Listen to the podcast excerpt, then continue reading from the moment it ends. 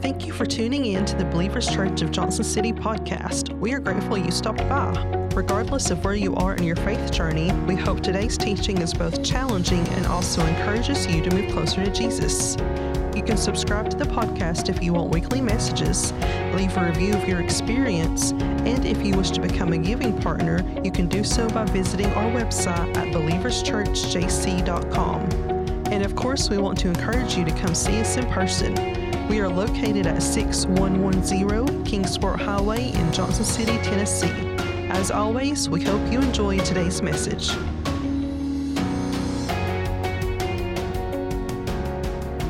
we all worship something. All right, every single person in here, all of us worship something. There's an NBA player named PJ Tucker. He owns 5,000 pairs of sneakers, one pair of diamond crested Air Jordan 1s that are estimated to, to be around $250,000. I do not own a pair of shoes like that. Uh, the 29th Sultan of Brunei has the largest private car collection in the world 7,000 cars estimated at over $5 billion. I feel good when mine is running. All right? So, $5 billion worth of cars. Now, you say to yourself this morning, well, Matt, I'm a very modest person.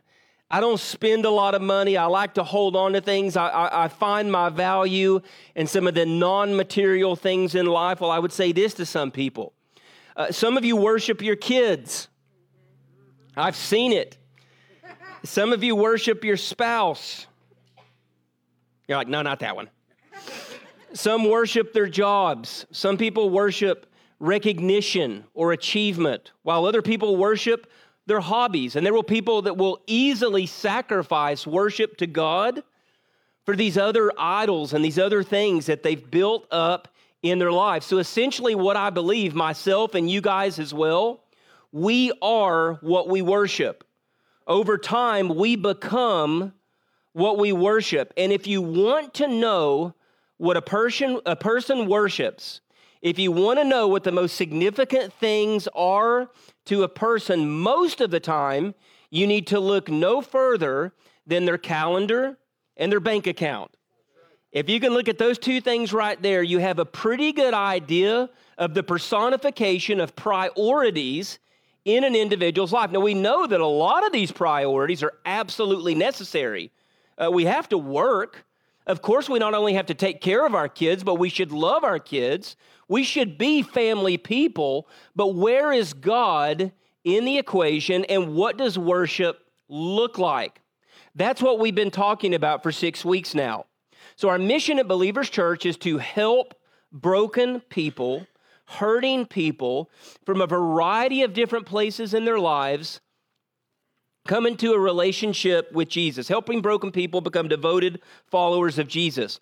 Our first core value is formation or spiritual formation, and this is to become students of Jesus or to learn how to live like Jesus lived.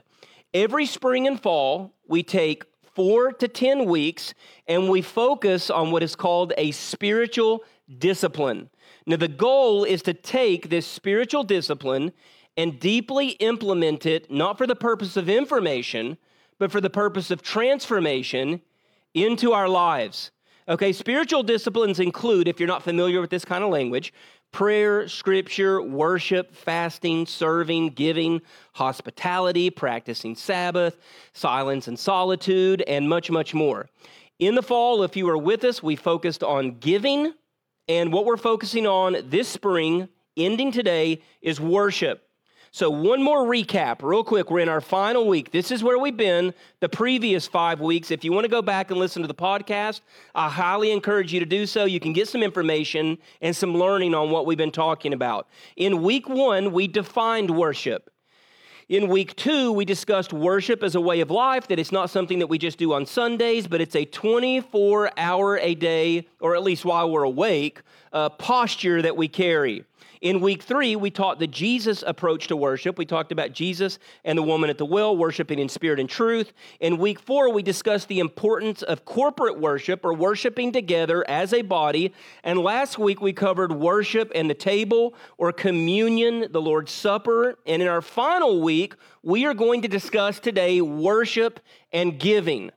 Now, when I, I, never let people know when I'm going to talk about giving because they don't come to church when I talk about giving. So today we're going to talk about worship and the importance of giving. So we're going to be in Luke chapter 19 if you want to turn there. This is just a this is just a wonderful story. And those of you who were maybe in church whenever you were kids, you know that you know the song about the wee little man? The wee little man was he, and he climbed up in the what? The sycamore tree, right. For the Lord he wanted to see. There you go. Okay, some good Sunday school kids. All right, so that's what we're going to talk about today. Luke chapter 19, verses 1 through 10, and we're going to look at Zacchaeus. And, and you've probably never considered this story in the light of worship, if it's a story that you're really familiar with. So we're going to take a very interesting angle on this story today. So it's Luke chapter 19, verses 1 through 10. If you have your Bible and want to turn there, you can. If you want to follow on the screen, that's perfectly fine too. Use your phone. You can even make notes in your phone. So this is where we are. Jesus entered Jericho and was passing through town. A man there named Zacchaeus, a ruler among tax collectors, was rich. That rich part is really important. He was trying to see who Jesus was, but being a short man, he couldn't because of the crowd. So he ran ahead and he climbed up a sycamore tree so that he could see Jesus who was about to pass that way. When Jesus came to that spot, he looked up and he said, Zacchaeus, and I know some of you are dying to go, Zacchaeus, you come down. Zacchaeus, come down at once. I must stay at your home today. So Zacchaeus came down and at once was happy to welcome Jesus. Everyone who saw this grumbled, saying, and this is all the religious people, he is gone to be the guest of a sinner. Zacchaeus stopped and said to the Lord, Look, Lord, I have given half of my possessions to the poor, and if I have cheated anyone, I'll repay them back four times as much. Jesus said to him, Today salvation has come to this household, because he too is a son of Abraham. The human one, or the Son of Man, the Son of God, came to seek and to save the lost. So again, this is a fascinating story. It's a. It, I'm going to give you kind of a different uh, perspective because again, I don't think that we usually talk about it in the context of worship. But I want what I want you to see today is how the conversion experience of Zacchaeus, or the experience of him going from not being a Christ follower to becoming a Christ follower, leads to an amazing change in what he worships. Because as I said, we all worship something. So, what does this passage teach us, not only about worship, but also theologically about what the conversion experience is supposed to look like? So, maybe some of you are in here right now and you wonder, Am I saved or am I not saved? Do I really know who God is? Do I really have this relationship with Jesus? Or is this something to where I just happen to be a part of a church, or years ago I was a part of a church, and I don't know that that's necessarily real? What are some of the identity markers, or what are some of the things that happen in a person's life if this is a real thing? So we're going to get that as well, which is a reason to worship. So it's going to be very important. So this is where the first part is. What does this passage teach us, okay? Desperation, which is where he is. He never would have climbed that tree if he wasn't desperate. He would have not cared with where he was in life, especially because typically when we think about the outcasts and the people who struggle in society, poor, especially in this time, poor, crippled, broken, uh, non Jew, meaning you fall into the Gentile crowd, we typically don't think about wealthy Jews as falling into this category of kind of broken, um, kind of ostracized people. They typically don't fall there. So, what is it that we see? Why is it that he's desperate? Apparently, he's de- desperate enough as a short man to try to climb up in this tree to get a glimpse of who Jesus is. So, desperation leads to transformation. And what is meant by this desperation, I say to you guys very often, and I'll say it again, I don't care how often I'm a broken record. If you want to see the desperate, go to a recovery meeting sometime. If you want to see a desperate, desperate people, spend time around people who are just a few days sober, or maybe they're six months sober, a year sober, but they're still on probation. They, they still, of course, have the felony. They still have these things going on to where they're like, if I have one misstep, if I just talk to the wrong person, if I end up in the wrong place, I could find myself, I am so weak that I could find myself in that place again. And there's a desperation that is just absolutely beautiful and amazing. I'm as addicted to that to that environment as I ever was alcohol. It's just a wonderful environment to be in. So there's this desperation in which people are like, I have to have God. I cannot survive without Him. This is not a casual thing for me. This is not, I'm going to go to church on occasion, or I'm going to try to be a good person, or I'm going to try to do these things. It's this God, I am really broken and I need you in this amazing way. So in verse 5 and 6, it says this When Jesus came to that spot, he looked up and he said, Zacchaeus, come down at once. I must stay at your home today, which would have been very common among the Jews. So Zacchaeus came down at once, happy to welcome Jesus. A little bit of background if you don't have a lot of a lot of knowledge or information about the ancient tax collector and what this looked like in ancient societies. So Zacchaeus is considered to be the worst of sinners. All right, in fact, it's so bad. Have you guys ever noticed in the New Testament when the, when the Pharisees and the Sadducees and the scribes are talking, they often reference tax collectors and sinners. Tax collectors have their own category. Like they're so bad, they don't even get lumped in with the people who maybe uh, have are, are in the, uh, cheating on their spouses or, or, or hurting other people or doing all these other things. They like literally have their own category. It's tax collectors and sinners. That's, that's pretty amazing. So, Zacchaeus, what he has done is he has sold out his people to become part of the oppressive and despised Roman machine.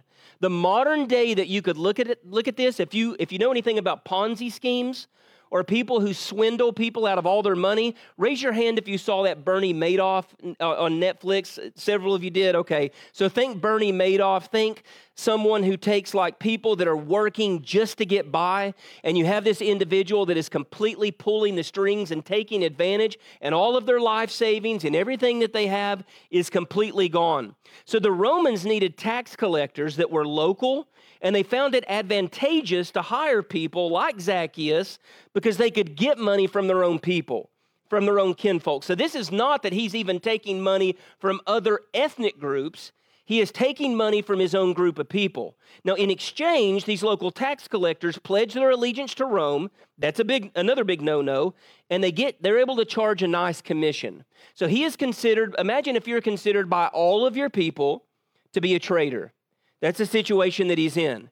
And they're also known beyond that for being greedy because they're skimming a little bit of extra money off the top for themselves. But something happened to Zacchaeus on this day that has happened to some of you. And it's an amazing story. And this is what happens. He recognized that what he worshiped, which in his case is money, what he worshiped was temporary in nature, and the more of it he received, the more unhappy over time he was becoming. And I've heard some of you in here, we've as we've had conversations about accepting Christ, some of you who have recently accepted Christ, you're just like, my life was going in this direction. I wasn't at the bottom. I didn't have all these things to complain about. You may have not been in his situation, this wealthy, but you were like, it's like more and more and more. And there is just no happiness whatsoever. So, what it did is it exposed his condition as an unhappy and an unfulfilled person. And this is the key to the story right here to me, and I think it's overlooked so often. So when he climbs up in the tree, do you remember why he was climbing up in the tree? He was climbing up in the tree to be able to see Jesus. But listen to this Jesus saw him. Jesus saw him. So he's up there and he's thinking, of course he's not going to notice me. I've made some mistakes. When I walk into town, I am despised. My own people want nothing to do with me. And some of you know what it's like when your family wants nothing to do with you. When you have this sense of shame and you just can't do anything with the emotions that you have. And most of the time, if there is a God, if people believe there is a God, well, surely this God doesn't want anything to do with me. Surely this isn't a life that I can have, but Jesus sees him. So think about how he's labeled self labeled and also labeled by the community traitor, cheater, outcast, liar. What about this one? And some of you have carried this label disappointment. He's a disappointment but he gets a new label. And I, I, just think this is the most beautiful word. And listen, this is not a biblical word that you see a lot, like grace and mercy and all those others. But listen to me at this beautiful word because after this day, this is what he is He's found. He's found. He goes from a place in which there's this bewilderment about his condition. And I'm getting more and more and more. And it's all, all piling up. And all of the measures of success that I should have, they're here. All of these things. I've got the perfect spouse, I've got the kids, I've got the dog, I've got the vacations, I've got all the money, I've got all of these things. But he's missing something. And even some of you that are in Christ that struggle with guilt and worry and shame and fear, all of these things, sometimes just to be able to identify yourself as found. When you're found, you can't get lost. And this is the place that he's in for the rest of his life. And this does a lot for him. So, this is what happens. Okay, so you've got this idea of, of desperation. It has to start there. Unless you have a conversion experience when you're five, six years old, because I don't know other than candy that a lot of kids are desperate for anything else. All right, but when you get older, if you accept Christ as a teenager, a little bit older, you know what I'm talking about that desperation. I need God. What it does then is it leads to transformation. So there's not like some behavior modification, He changes on the inside. And this is always the next step. So you have desperation leading to transformation, but then transformation results in denunciation. So he is all of a sudden, now that he has this new life, he is ready to denounce all of these things. So, a marker of salvation, a marker of, of accepting Christ, a marker of being saved. Whenever you accept Christ, the things that were in your life that are not pleasing to Him, they bother you. It's different. You're different. You can't do the same things that you used to be able to do without this spirit of conviction directing you and telling you. So, in this point, you're ready to denounce things. Now, what do we say his idol was? Does anybody remember? Money. All right, it was money. So, what is he ready to denounce? What has Jesus done? Look at verse 8. Zacchaeus stopped and said to the Lord, Look, Lord, I give half of my possessions. A rich man, a greedy man, a traitor, all of these. Can you imagine what this looks like? Can you imagine this transformation and how real this is? So he stops and he looks and he says, I give half of my possessions to the poor, and if I have cheated anyone, I will repay them four times as much. That's a lot of money. Like I don't I don't even know if he's paying because he's probably cheated a lot of people. So let's just say that he's cheated a whole lot of people and he's repaying every single one of them four times as much. He could have been broke. I mean, I have no idea exactly what this looks like, but this is a completely different man. So, as a result of this experience with Jesus, he sees this thing that he values the most as a problem, and he pledges to give it away. That's what Jesus does. And I want to tell you this that since we're talking about conversion and this, this salvation experience, this, this experience of coming to know Jesus, when you experience Jesus, you change. You change. Now, now for some of us, it's slower. For some of us, it's more of a process, and God walks us through that. And that was very much the case with me. But for other people, it's like overnight, they are denouncing like all of these things in their lives. The question is whenever you experience what you believe to be the transformation, is it followed And throughout your life, is it continuing to be followed by the denunciation, by putting the other things away, the old away, and also being happy about doing so? And here's the thing He's not giving out of guilt. He's not giving out of, oh man, I really, really treated this person bad. I really did bad over here. He's giving out of gratitude. And he's giving out of gratitude because he consider, continues to believe. How is it that in my mess, with all my junk, with all of these things that I've done, that I'm forgivable, that he is going to love me? And there are some of you that are in here right now, and you may think there is just no way God could love me because my mom or my dad, they beat that into my head as a kid that I'm unlovable or every person that I've ever worked for, or every person that I've ever dated, or the people that I've been married to, I have been convinced over and over in my life how worthless I am. But again, you've got this little man climbing up in the tree. I've got to see this Jesus. I've just got to get a glimpse. I've heard all these rumors. I've heard all these things. But today, in your current condition, where you are right now, and it does not matter what you've done, He sees you right now in this very second. And I cannot imagine a better story. I cannot imagine a better situation. So Beth gives me a call the other day because Levi has a hard time when I'm out of town. Okay, so he has a hard time all the time. And he got really mad in the middle of the night because Beth wouldn't get him something to drink, and he just trashed his room. I mean, I'm, i almost put a picture up here, but then you'd question how good of a parent I was. And, and it was just like trashed. So my grandmother and mom call me and they say on my way home, now don't you spank him. Don't you spank him. He, he's, he's learning. He's trying to do the. And I'm like, listen, I'm not going to spank him. I'm just going to talk to him I'm going to tell him what he did. And then when Cora's playing outside, he's going to have to clean his room. And he's going to have to clean every bit of it by himself. So I'm thinking, good parental moment. All right, so I go home and I tell him, clean your room right now. Okay, Daddy, I will. I'm like, why didn't Beth just try that? So I walk away, and Beth says, What is he doing with his hands? And I looked up there and he'd taken one of those yogurts, one of those Go-Gurts, and opened it and just threw it all over the room. And then he was doing this with his hands all over the walls. You feel bad for Levi right now, don't you?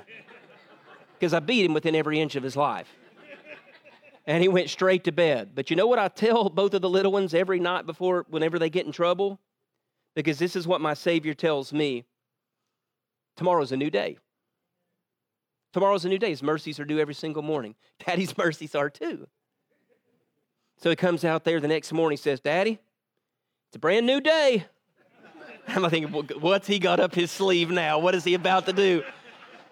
But it's a, he's like, it's a brand new day.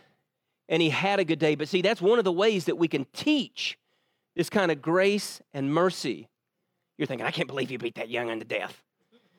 But now I don't even know where I am. All right.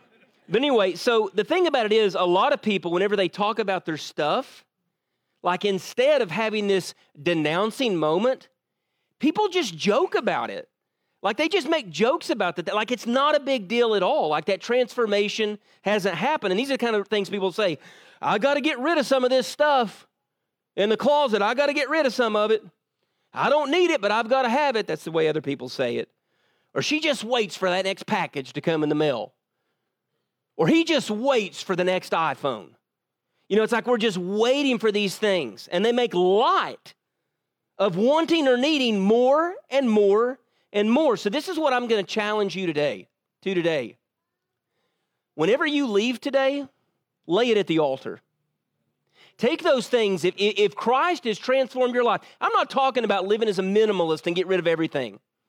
I'm talking about if you have a desire for more and more and more, and it is morphed into a form of worship. Deal with it today. Because when we continue to buy more or accumulate more, it puts a band aid on what's going on And in that sense of unfulfillment, it just comes back. Proverbs 20, 21 says this A fool and his money are soon parted. It's not something that we get to keep. So go home, reevaluate, and see where you are. Re- worship leads us away from excess. So Zacchaeus finds something that is much better. So we said, and we're talking again about the conversion experience, that desperation leads to transformation every single time. And then tra- transformation leads to denunciation. And that doesn't mean for some people you're starting to get rid of your stuff or you're giving away your money. It just means you have to clean the closet in, in some way. All of us do. All right, but then we see that denunciation, what we think would make us sad, leads to celebration. And this is where the worship part, because you guys probably wonder, is he ever going to get to worship? This is where the worship part actually comes in. His giving becomes an act of worship. And in order for his heart to be in the place that his heart needs to be, he says, Jesus, if I have wronged anyone, I'm not just going to make it right. I am going to give them four times what I cheated them because I am going to show to other people the transformation that has taken part in my life. And this is where it becomes an act of worship. Your giving in your life, and you may say, I'm not much of a giver. Giving must be an act of worship. Listen, if we can raise our hands in worship, we can give our money in worship. We can give our money in worship. We often view music as worship, a sermon as worship, the table, like we talked about last week, as worship, but rarely do we ever look at the act of giving as something that is worship. Verse 9 says, Jesus said to him, Today, like Jesus is saying, this, this transformation is real. What has happened in your life is real. Salvation has come to this household because he too is a son of Abraham. And you know what it is? And you know what this Jewish custom, what this meal looked like? A celebration. Like an amazing celebration because his life has been transformed and he will never be the same person again uh, again in his life. So in week 1, one thing that I did, and I did this in week 2 as well, is I provided a definition of worship. And it brings this spring practice into full circle as we look at how it impacts Zacchaeus and also how it impacts you guys and myself today. So we said this definition when we define worship, this is what we said. Worship is a way of pouring ourselves out to God as God generously pours himself into us. So, as we are worshiping alone in the car, as we are worshiping together here um, as a family of believers, if we are worshiping at home before we go to bed, we are pouring ourselves out to God. And then what is happening, as we talked about the, the libation or the drink offering in the Old Testament, God is pouring back into us. So when I am celebrating and I am worshiping, God is pouring back into me. So as we pour ourselves out, we are self emptying of all the things that we take into in the world. For example, if you have a hard week and you come in here and you're thinking, man, I gossiped a lot this week. I said some bad things about people. I thought a lot of bad things. I hurt my wife. I hurt my kids. I, I, I said this thing that was so damaging. I thought these thoughts. It's a way of self emptying ourselves of the world and providing a way for God to do a work within us. So keep in mind that everything that we are willing to sacrificially pour out of ourselves in the way that Zacchaeus did, God is going to pour back in. So you may be thinking to yourself, well, it sounds like worship, but Zacchaeus, that's a lot of money that he lost. Think about the return. The return is eternal. The ret- Do you have any idea how short this life is? Do you have any idea? This is just like the what is it the song says, Fear is not my future, the appetizer for the main meal? This is just a little, little part of what your life is going to be. So he's thinking, I'm accumulating, I'm collecting, I've got all of this stuff. And he says, I'm going to give it away. Because what I'm going to receive through this self emptying is going to give me so much more. So here's your takeaway today. And I think it's probably different for all of us, but I want you to identify what you worship. Identify what you worship. It's the first place to start. Okay, again, we all worship something. You could be stone cold atheist and you worship something. Right? We all worship something. So, can you identify what this is? And I want you to ask this question uh, Does it make me happy? Does it bring a sense of fulfillment beyond what I kind of get in that moment? Is it something that really makes me happy? And maybe you would say it's God. And if you and if you would say that, that's wonderful. But evaluate your money, evaluate your time, evaluate your priorities, and you're going to be able to understand and see what it is that you worship. And man, it's so amazing to denounce it and to be able to turn it over because then you can celebrate. But then, number two, change what you worship if God is telling you that your worship is misplaced. And it may not be. Your worship may not be, and, and please don't think that I don't think, you know, when I talked about worshiping your kids or worshiping your spouse, obviously you guys know to me that that family is a huge value. That the things that I do with my time apart from this church, can I just be completely transparent? I've been guilty of worshiping church and worshiping church life. That's not the same as worshiping God. In fact, it's very different. But when you've got somebody that's got a motor like mine, that whenever I get my mind on something and I want to work and I want to accomplish things, I'm right in the exact same boat. I've just got my own sickness and my own weaknesses as well. But figure out what it is that you worship if it's misplaced and turn it over. Some of you may need to climb that tree today. You may need to get a good view of Jesus. And when you do, he will see you. So we identify what we worship. We change what we worship if our worship is misplaced. And then, third, we worship God. Very simple, two words. We worship God. And my goodness, there are so many different ways and expressions of which we can do this. Praise is worship. Administering the sacraments is worship. Serving is worship. Proclaiming Jesus is worship. Preaching is worship, and giving is worship. So if we claim to worship God, there are three areas that I think that we should put place priority on, and this is where I'm going to end today. Prioritize giving to the local church as a way of life. Not giving God your leftovers, but prioritize if we're in this together prioritize giving to the local church as a way of life. Number two, prioritize helping others as a way of life.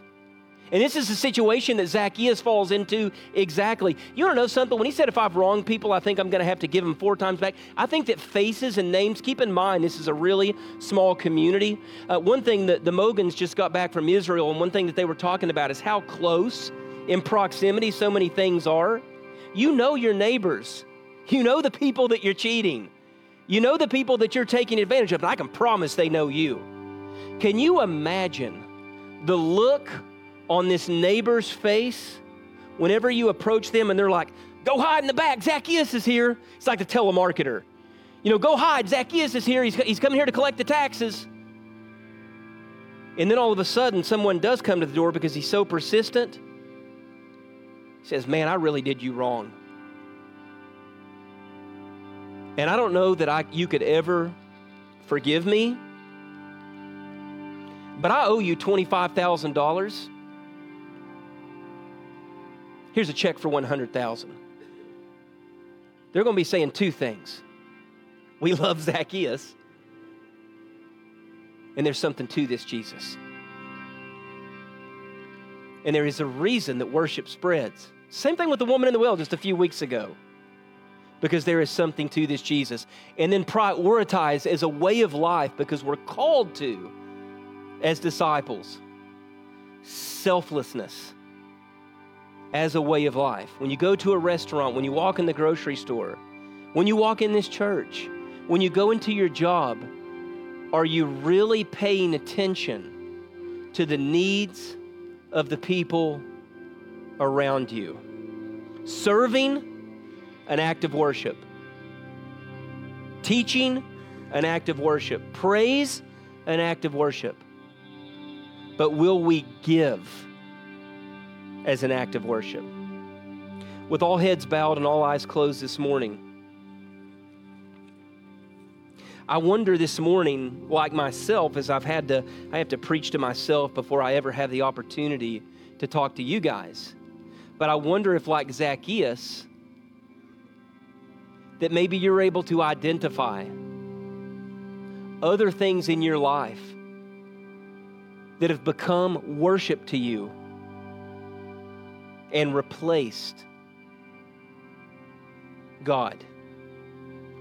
I wonder if you're in a place right now where giving is specifically an area. It's, it's not hard for you to, to worship with your hands. It's not hard for you to serve. It's not hard for you to do all these other things. But maybe specifically, like with Zacchaeus, that's an area that you're just clutching tightly to. Maybe you're in a place this morning where you just recognize that that desperation has died down and through self sufficiency and on your own, you're trying to do the work yourself. I can't speak for everyone in this church, but I know that some of us, uh, through people that have reached out to me this week and, and, you know, conversations within our amazing community group, it's been a rough week for some people. It's been pretty hard. And maybe this morning there's just something that you need to lay down at the feet of Jesus so that you can get that fresh start that you need. Father, we come to you this morning and we thank you so much for just uh, continuing to love us, God. We've got so many different kinds of people that are in this church right now. And Father, I want to lift these individuals up, Father, and pray that if there is something that you are dealing with them uh, with right now, uh, something that they, a decision that they need to make, or something on their heart that they need to reconcile, that God, you show them what that is. Father, maybe we just need to come forward and, and praise you, knowing that we are entering into this week of prayer. And God, we need to start early through Holy Week, glorifying you for who you are. And more than anything, as we look at Zacchaeus in this moment, God, as we talk about worship, help us to remember where we were and how far it is that you brought us. And Father, let that be the concentration of our heart this morning. We pray these things in the name of the Father, Son, and the Holy Spirit. Amen. We want to thank you again for listening to the Believers Church podcast. Make sure you join us next week as we begin a new series. Also, we'd love a chance to connect with you. Make sure you visit believerschurchjc.com and enjoy the rest of your